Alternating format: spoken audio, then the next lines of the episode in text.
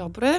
Witamy w podcaście Państwowego Instytutu Badawczego NASK, poświęconym różnym aspektom naszej codziennej aktywności w sieci. Dzisiaj naszym gościem jest Przemek Jaroszewski, kierownik działu CERT Polska w NASKu. Dzień dobry.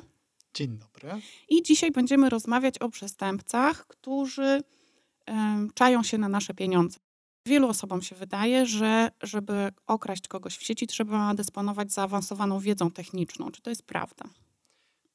Niestety to nie jest prawda, wręcz powiedziałbym, że jest całkiem przeciwnie.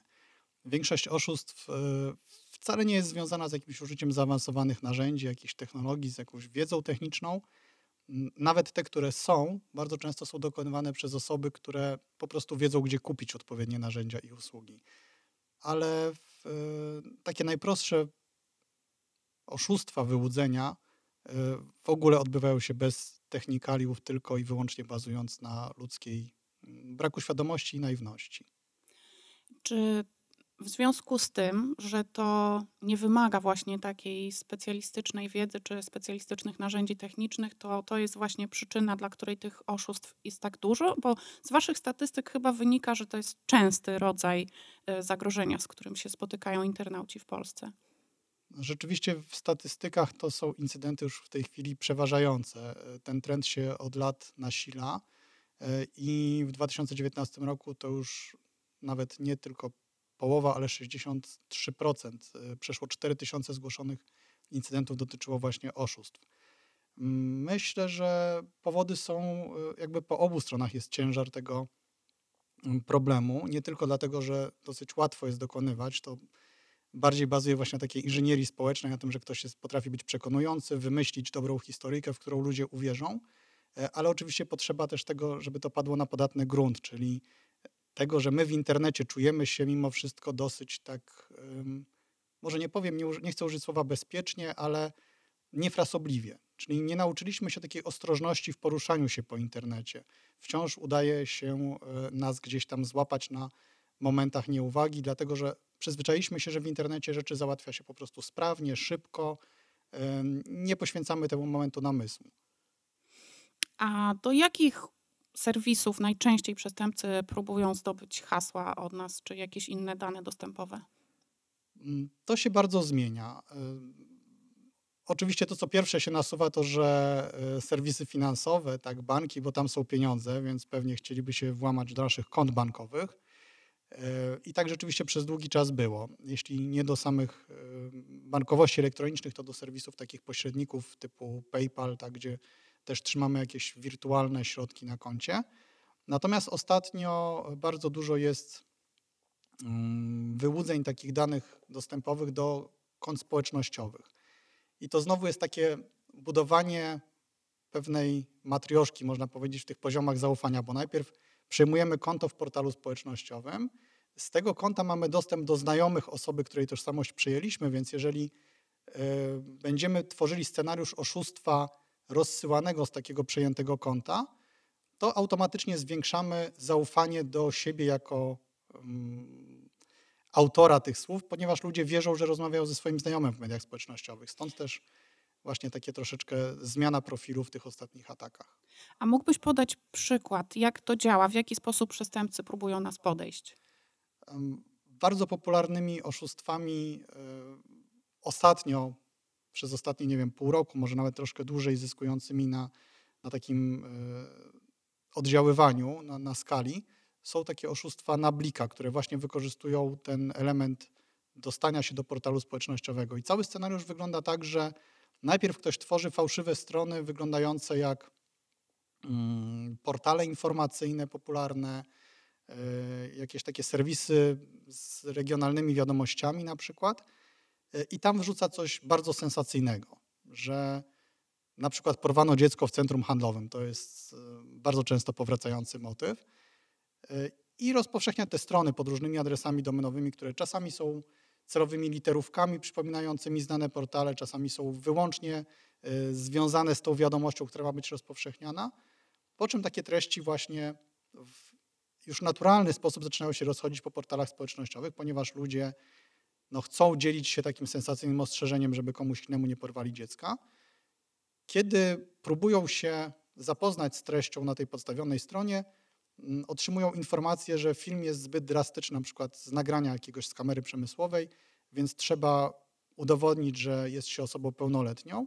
W tym celu zalogować się do portalu społecznościowego. Tutaj oczywiście nie logujemy się do prawdziwego portalu, tylko wysyłamy te dane logowania przestępcy, który tworzy taki łańcuszek do przyjmowania kolejnych kont. I co istotne, dalej oczywiście robi to po to, żeby na końcu nas okraść, tak jak dzisiaj rozmawiamy o złodziejach bądź co bądź.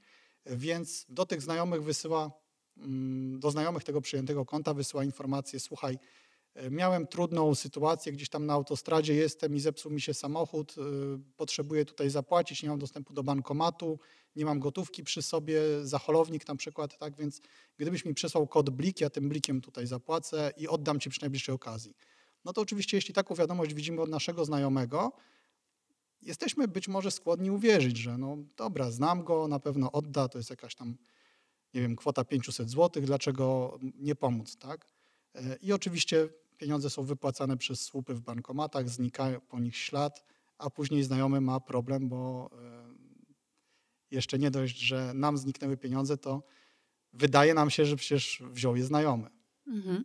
A na co powinniśmy uważać? Już powiedziałeś, że na to okno logowania do Facebooka czy do innego portalu społecznościowego, na prośby od znajomych o blika, jak powinniśmy reagować na tego typu prośby? Może, yy, może to jest prawdziwy znajomy, który prosi o pieniądze. I co powinno zwrócić naszą uwagę i jeszcze jakie inne są rzeczy, na które powinny wzbudzić naszą czujność?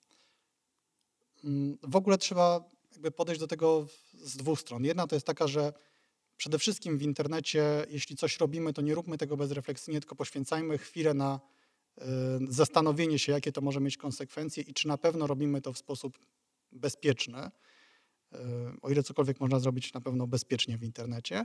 No i druga rzecz to są w ogóle świadomości tego, że na przykład takie scenariusze się dzieją, bo nic nam nie da to zastanowienie, jeśli nie będziemy wiedzieli, że to w ogóle jest możliwe, że tak w taki sposób da się okraść pieniądze. Więc po pierwsze, jak najwięcej dowiadujmy się, e, czytajmy o tym, jakie zagrożenia są w internecie. A po drugie, odpowiadając już bardziej bezpośrednio na Twoje pytanie o to, na co zwrócić uwagę, to na wiarygodność, przede wszystkim na wiarygodność informacji, która do nas e, trafia, z jakiego ona pochodzi źródła. Tak jak wspomniałem, te strony są podstawiane i one no, na pierwszy rzut oka wyglądają wiarygodnie, ale chodzi o to, żeby jednak ten drugi rzut oka wykonać na stronę, zobaczyć, czy tam nie ma literówek w adresie, e, czy ten portal rzeczywiście oprócz tego jednego sensacyjnego newsa ma jeszcze jakieś inne treści, czy ma jakąś historię.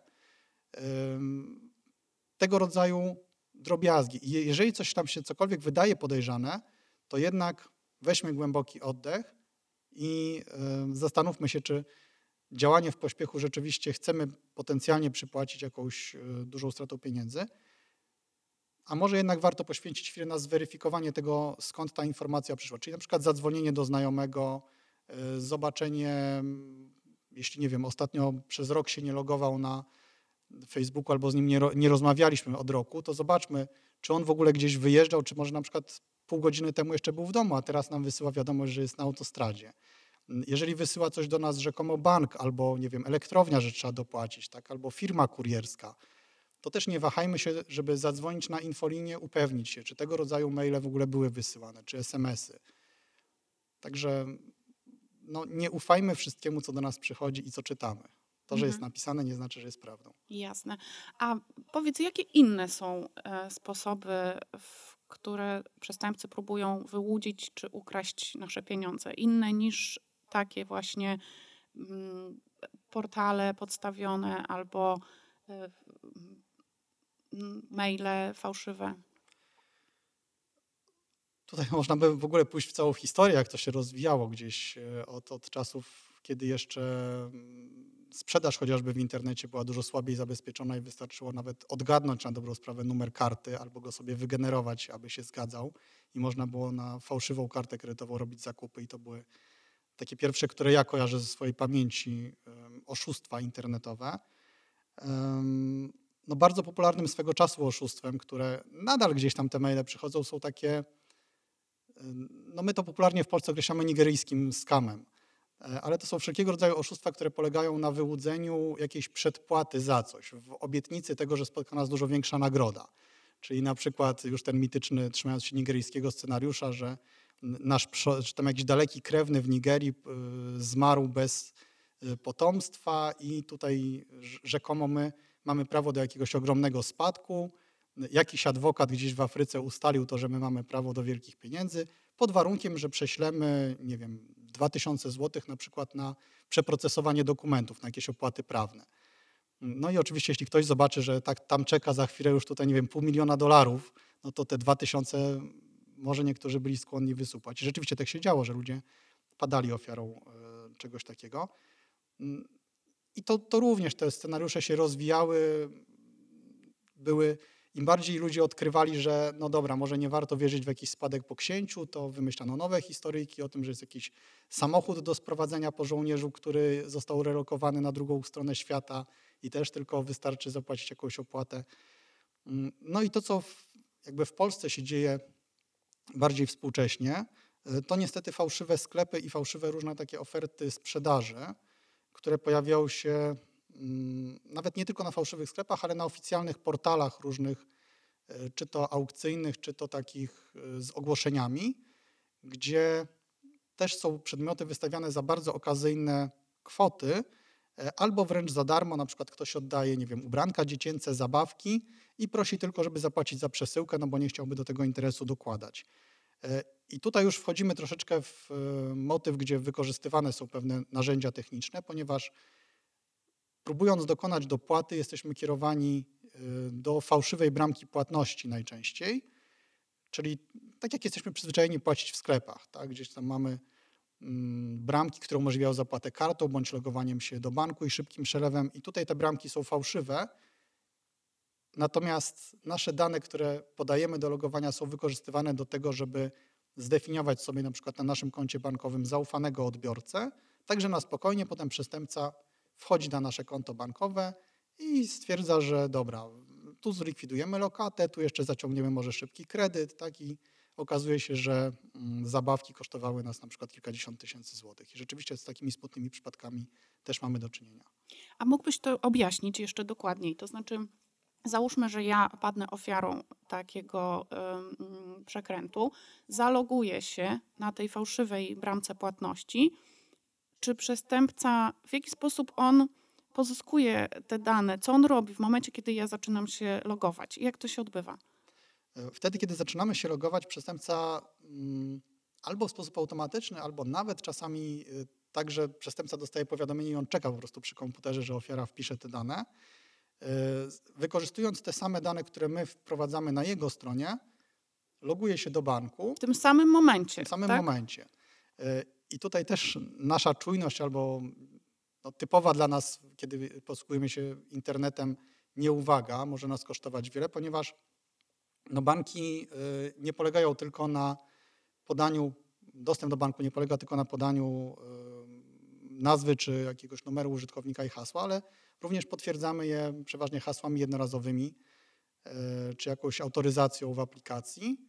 No i tutaj e, trzeba się uderzyć chyba w piersi, że wielu z nas niedokładnie wczytuje się, co tak naprawdę potwierdza. Prawda? Więc jeżeli w tym samym momencie w naszym imieniu przestępca dokonuje operacji, ale innej, czyli nam na ekranie przedstawia historyjkę na swojej podstawionej stronie, że dopłacamy właśnie, nie wiem, 10 zł za przesyłkę, mm, ale w potwierdzeniu e, jest informacja o tym, że no nie wiem, definiujemy jakąś tam nową, nowy zaufany rachunek, no to pytanie, jak wiele osób daje się na coś takiego złapać. I okazuje się, że całkiem wiele.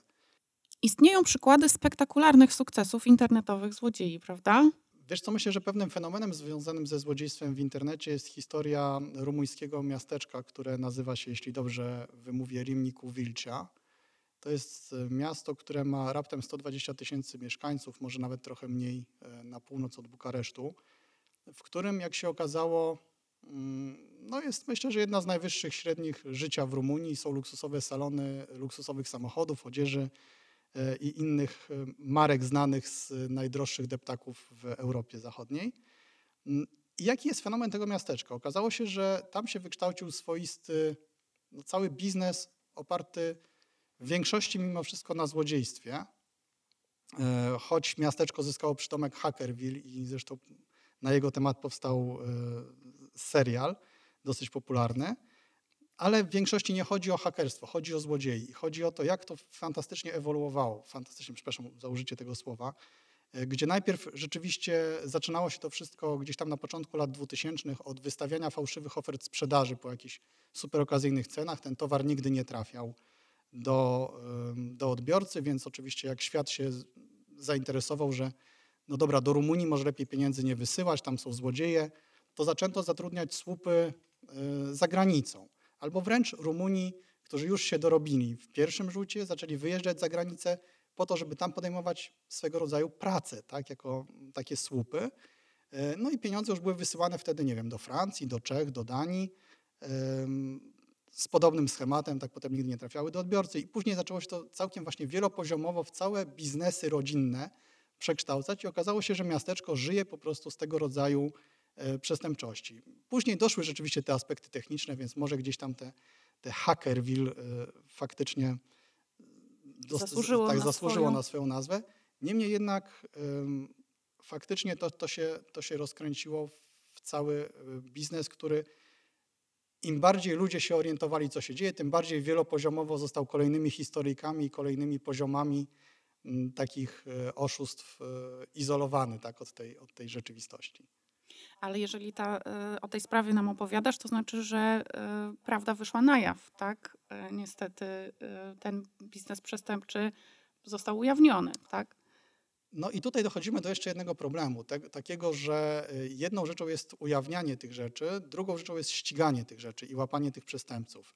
Y, I tutaj już nie wchodząc w niuanse tego, jak działają systemy prawne i że trzeba szukać ofiar i że na przykład jeżeli mamy, y, nie wiem, 10 tysięcy ofiar i każda z nich jest okradziona na 500 zł, to na przykład w Polsce okazuje się, że mamy do czynienia z tysiącami drobnych spraw. Z punktu widzenia lokalnej policji kradzież na 500 złotych jest w zasadzie no, nieszczególnie ekscytująca i być może gdzieś tam do umorzenia.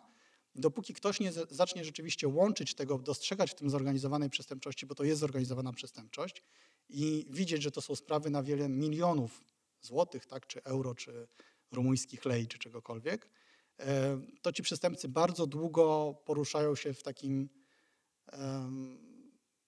no nadal bezprawiu, to nie jest jakaś szara strefa, ale w takim reżimie, że oni w zasadzie nie robią niczego bardzo złego. Póki ktoś rzeczywiście nie zbierze tego wszystkiego w całość i nie zacznie tego ścigać jak e, poważną zorganizowaną przestępczość. To się na szczęście coraz częściej dzieje. E, nie tylko policje lokalne, bo tak jak podałem ten przykład rumuński, to są sprawy międzynarodowe, więc również Europol czy Interpol interesują się tego rodzaju e, działaniami. Więc to, to się rzeczywiście zmienia w dobrym kierunku i coraz częściej są nie tylko ujawniani jako ciekawostki, ale też łapani. Mhm. Czyli nauka dla nas, zwykłych użytkowników, z tego jest na przykład taka, że jeżeli ktoś wyłudzi od nas 50 zł, 100 zł na przykład na blika, to i tak należy pójść na policję, podać wszystkie informacje, nie lekceważyć tego, uznając, że no cóż, zagapiłam się, moja wina, straciłam te pieniądze, mogę to przeboleć, tylko żeby jednak pójść i zgłosić to przestępstwo. Oczywiście, to jest bardzo dobra uwaga.